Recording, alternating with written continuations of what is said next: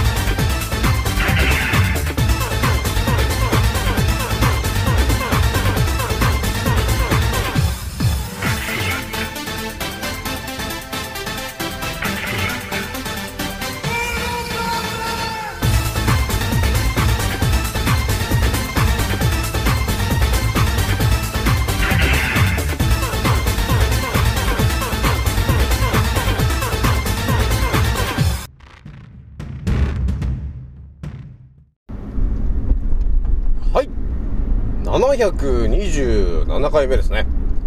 賢者の戦闘プログラム第527弾。始めさせていただきます。創造船オメガ号宇宙一の名記録マスター、青木丸でございます。今から話すことは、私の個人的見解とおとぎ話なので決して信じないでくださいね。はい。ではですね、今回ね、一発目にね、ちょっとお伝えしたいのがですね、まあ、あの、大腸は、えー、〇〇だったっていう話の、まあ、第3弾になってしまう話なんですが、ちょっとね、今日もね、ちょっと青木丸ワールドが全開になっちゃう感じがちょっとあるんだけど、まあ、タイトルでお伝えするとですね、えー、まあ、今ね、病気になってる方、えー特に乳がんになってる方、あとがんになってる方、えー皆さんにお聞きしたいんですけども、と。何を聞くのかと。えー皆さんはですね、と、ヒポクラテスさんが言ってる、えー人間の体には100人の名医がいますよ、ね、という話があったんですけど、皆さんは、ね、病気になってる皆さんはね、体の中の名医に、名医イコール、ね、あの、お医者さんですよね、と。体の中にいるお医者さんに、その病気を治療するということを頼み忘れてませんか？と いう話をね、ちょっとね、一発目にしようと思ったんですよね。これわかりますか？皆さん。ね、あのーあの有名なギリシャ時代にね、タイムスリップしてもらった時に、もう医学の父であります、ヒポクラテスさんがですね、こう言ってますね。人間の体には100人の名医がいるんだよね、という話を彼はしてるんですけど、ね、だから体の中に100人も名医がいるんなら、別に医者にね、治療をお願いするんではなくて、まずは体の中にいる、その名医の100人という人たちがいるんで、そこにお願いしてないとおかしくないのかという話がちょっとあったんですよね。だからちょっとね、冒頭で皆さんに聞いてみたわけなんですよ。ね、今、だから今ね、乳がんの方いますね。え乳がんでレベル1だったり、レベル2だったりね、えレベル3、レベル4、もうあと末期の方、ね、あとがんの末期の方、あとはもうよくわからない病気でもう大変で困ってる方いると思うんですけど、特にね、えー西洋医学に関わってる人、みんな当たり前のようにね、それ病院に関わってると思うんですけど、お医者さんがですね、まあ、いろんなね、まあ、治療をね、やってると思うんですけど、一つちょっとね、一回立ち止まって考えてほしいとこがあるんですよ。その西洋医学の大元のことを言ってるね、えーヒポクラテスさんがいるじゃないですか、と。ね、彼がね、医学の父、医学の父と呼ばれてるヒポクラテスさんが、もうギリシャ時代に言ってる話で、えー人間の体の中には100人の名医がいますよね、という話してるんですけど、そういう話をね、えーお医者さんが誰か一人にでもしたかとえいう話なんですけど、聞いてませんよね、皆さんね。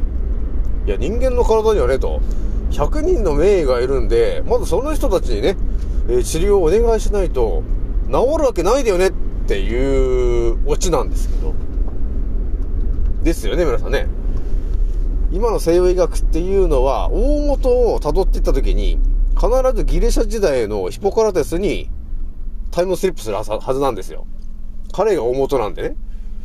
ということは、もう原点である話なんですよ、と。これがね、人間の体の中には100人の名医がいますからね。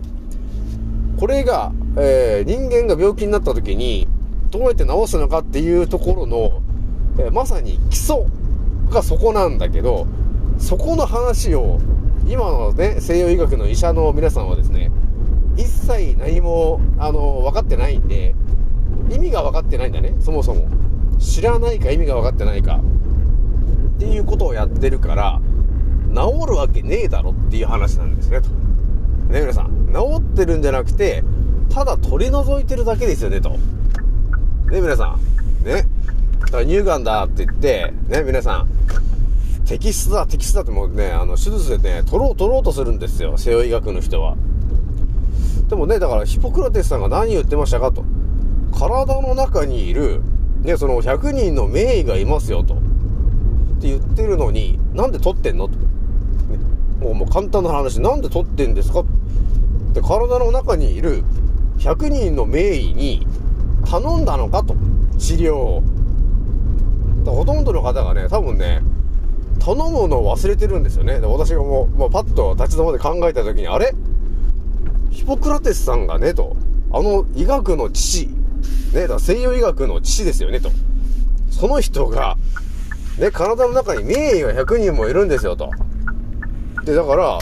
その人、その100人に治療を頼むことができれば、勝手に治してくれますよね、と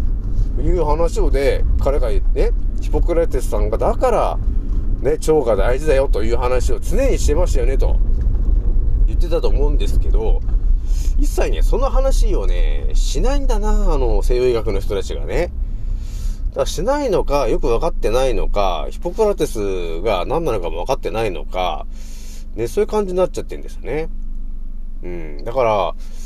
治る、治す治療とかじゃなくて、ただ目の前にあるものをさ、ただ取ればいいっていう感じのなんか治療の、治療になっちゃってるよね。だからそれで人を助けていってるっていうのはあるんだけど、一番大事なのは何かっていうと、ね、だただ取るだけだったら、ヒポクラテスさんも別に体の中に100人の名医がいるっていう、なんか、全然違う話してないよねって。ね、それだったらなんか100人の名医が体の中にいる必要ないじゃねえかってことになるじゃないですかと。でも今目の前で起きてるのは、体の中に100人の名医がいるんだけど、そのことは誰も一切何も内緒にして話さないでしょで、ただ、外から、ね、乳がんとかのやつを摘出したりとかね、手術して取ったりとか、あとよくわからない、ただ劇薬をね、えー与えて、あの、まあ、抗がん剤っていう劇薬を与えて、ただ苦しめて副作用で、ね、えー悪化させて、えー殺してるっていうのが、ガチな話なんだよねっていうところがこう見えてくるじゃないですか、と。ね、だから私がね、今日お伝えしたいのは、ね、えーヒポクラテスさんっていうのは、もう西洋医学の父ですよと。医学の父と呼ばれてる人なんですけど、と。その人が体の中に100人の名医がいるって言ってるのに、なぜ医者はそこに、えー触れてこないんでしょうかという話なんですよね。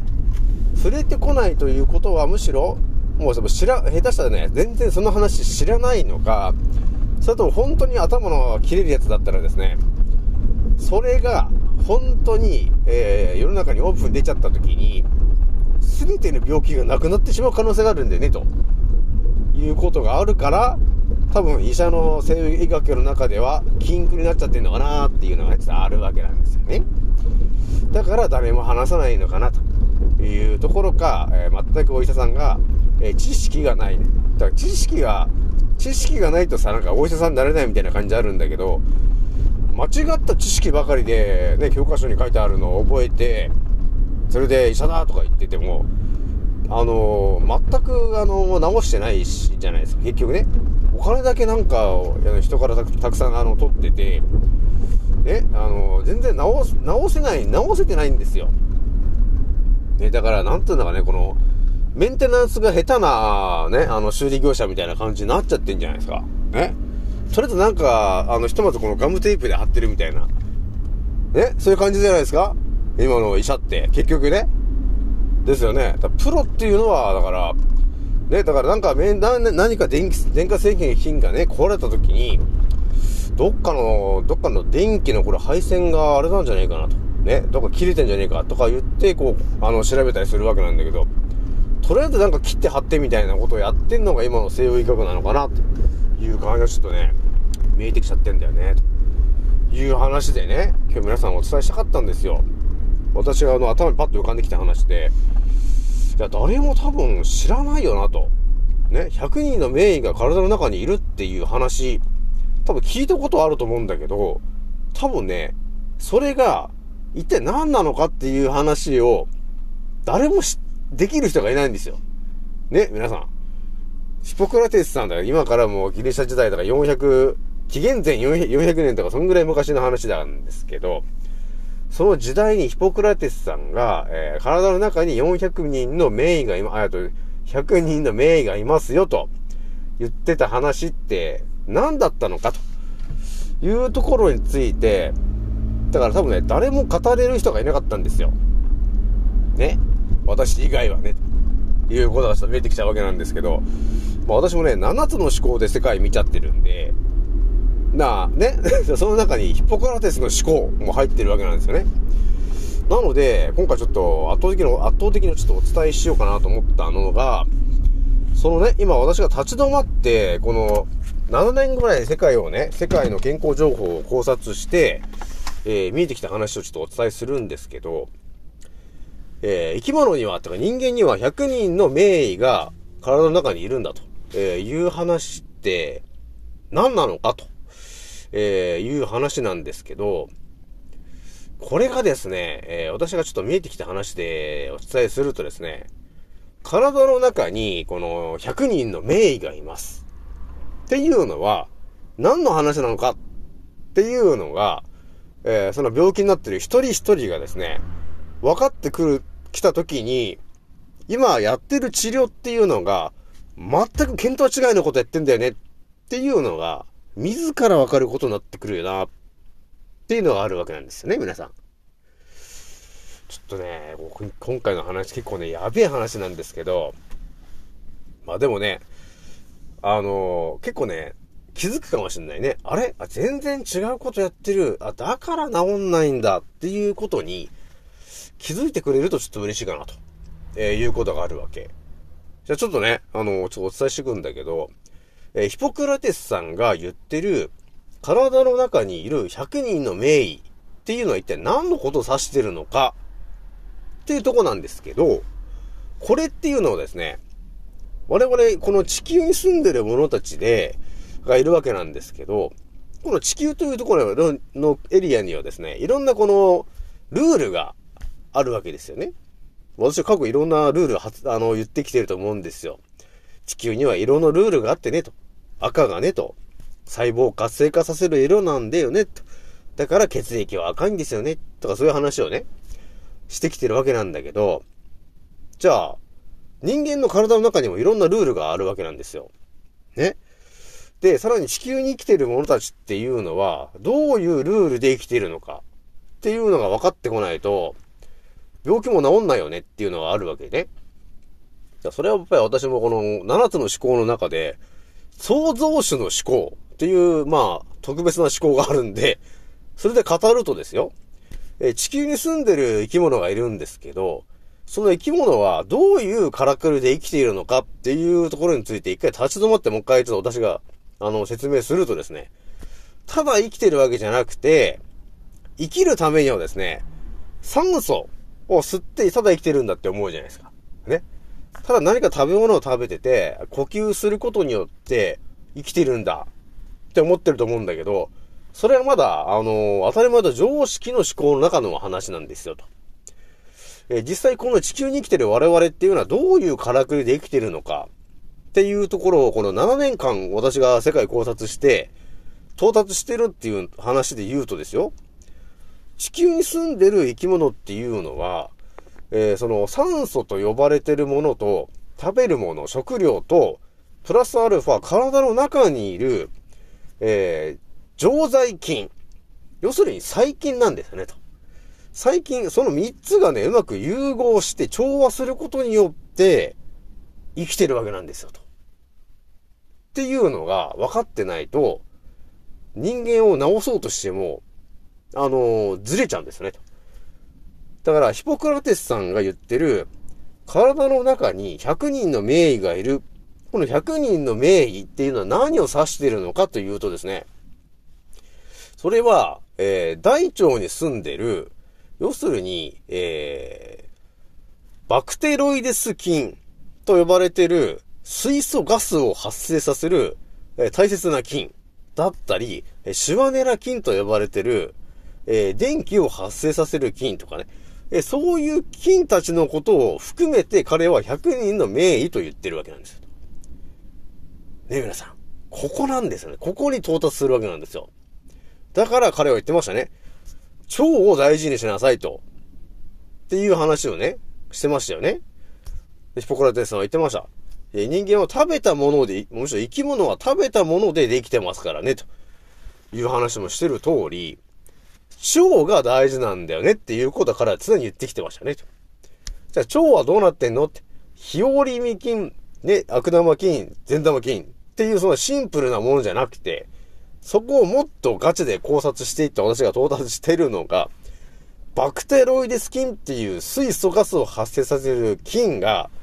我々が思ってる以上にそこにいるわけなんですよ。大腸に。むしろ80%がそれなんだよね、と。バクテロイデス菌なわけなんですよ。そこがね。だそれっていうバクテロイデス菌っていうのは何かって言ったら、えー水素ガスを発生させる菌なわけですよね。で我々がその食物繊維とかをね、食べた時に、え大腸でバクテロイデス菌がそれを栄養源としてね、え食べて、それで水素ガスを発生させるわけですよと。その水素ガスっていうのは、体の中を、の全身を駆け回っていくわけですよ。その水素ガスがね。それがどういう効果を及ぼすかっていうと、体っていうのは常に酸化していってるわけなんですよ。錆びていくわけですよ。体はね。だから錆びていっちゃまずいから、常に抗酸化物質っていうものが含まれているものを我々は食べたりして、錆びないように錆びないようにっていうのことをやってるわけですよ。でも、あのー基本的にミトコンドリア細胞の塊が我々なんですけど、ミトコンドリア自体が、えー常に、あの動いて行動してるわけなんで、酸化して、その、あのエネルギーがね、使っていくときに、溜まっていくその悪い物質があるわけなんですよ。全身をね。それっていうものが、要するに、病気の元になるわけなんだよね。なので、ね、その病気の元、要するに我々はミトコンドリアの塊ですよと。ミトコンドリア細胞の塊で、ミトコンドリアが、あの、生きていくためには、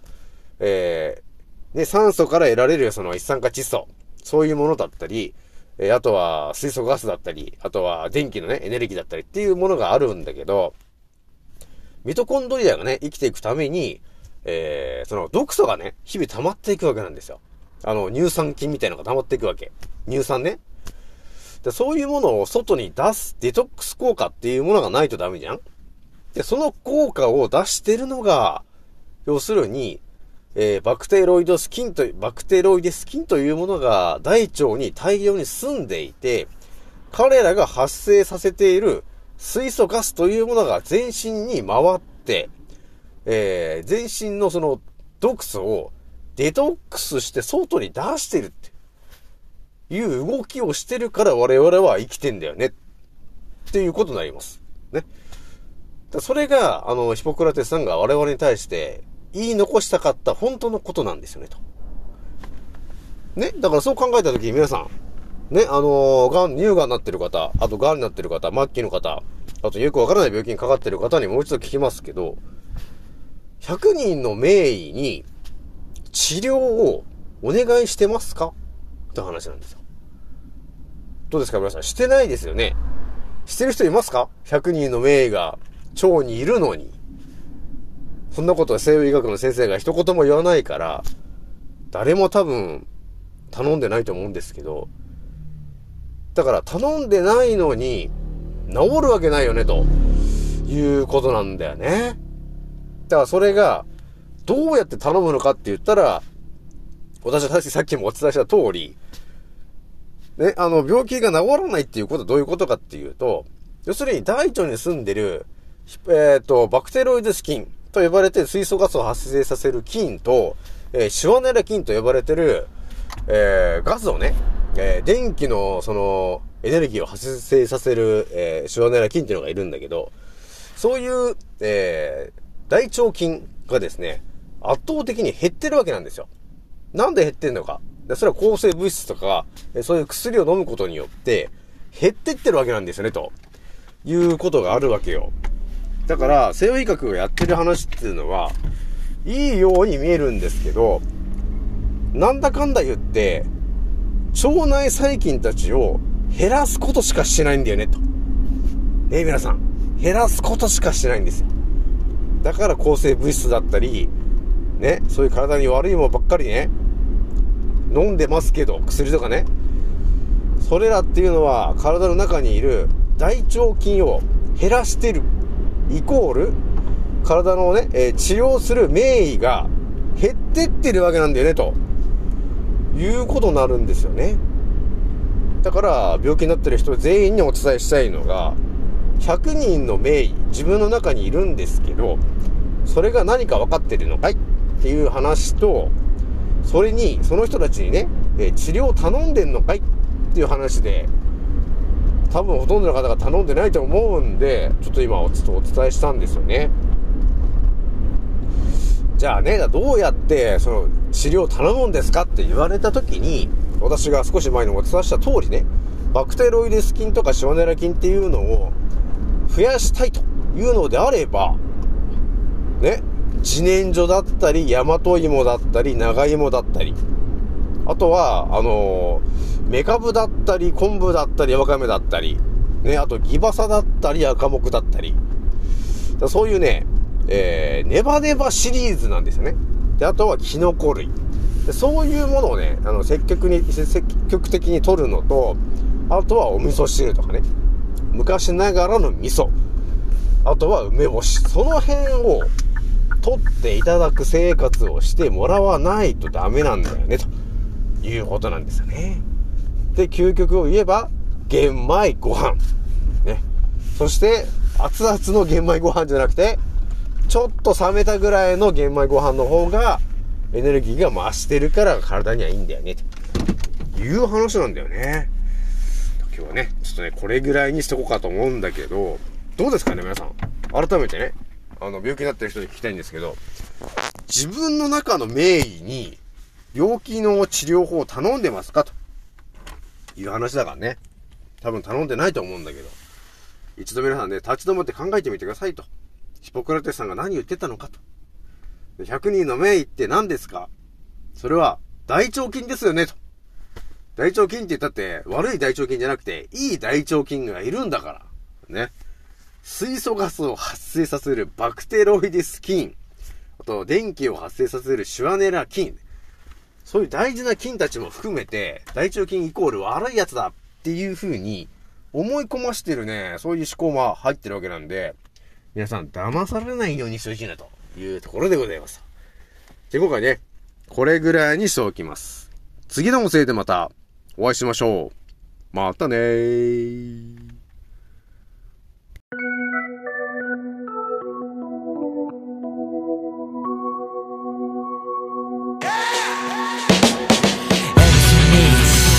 メックピースだ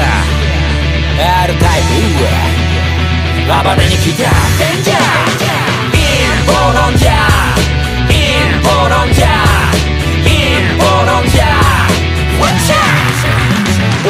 俺が丘の疎遠になっちまったのもこのせい陰謀論家の取り出すこの毛空気は読むもんじゃない自由に済ませろってまでもしてのミスかけろ俺らみたいな宴会好き見忘れ全体主義でも絶対無理見せつける変態ぶりブルーオーシャンで釣り上げてくでかいぶり胸がまでっかいヘルツキー地食様握る人口のヘルスウィッチよりサタンつまり悪魔の暴挙に自ら加担してるやつがほとんど例えば世界が大変な時に役に立たんサイレンマジョリティまだ吸い上げられるルール設定なぜか捧げさせられるブーム鮮明君にわかるとか分かるとその裏で偽メディア握るファイト黙ってても止められない貧屈そうかそれで一緒抜け出せないウィンドショッターそんなスライブシステムピラミッド底辺から抜け出し俺ら突き抜けるコロナは裸の王様真実はそのまさかのようだな MC ミックスネックピースは R タイプ暴れに来たデンジャー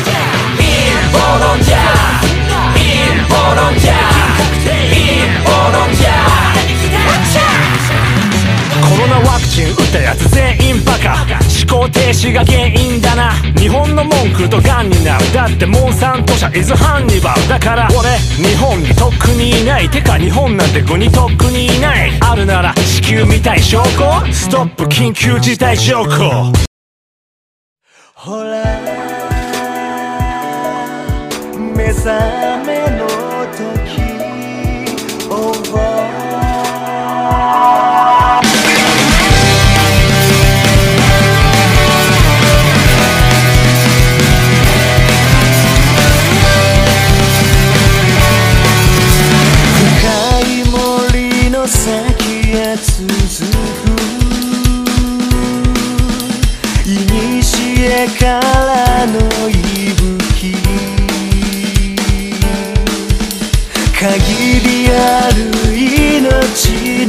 先にある答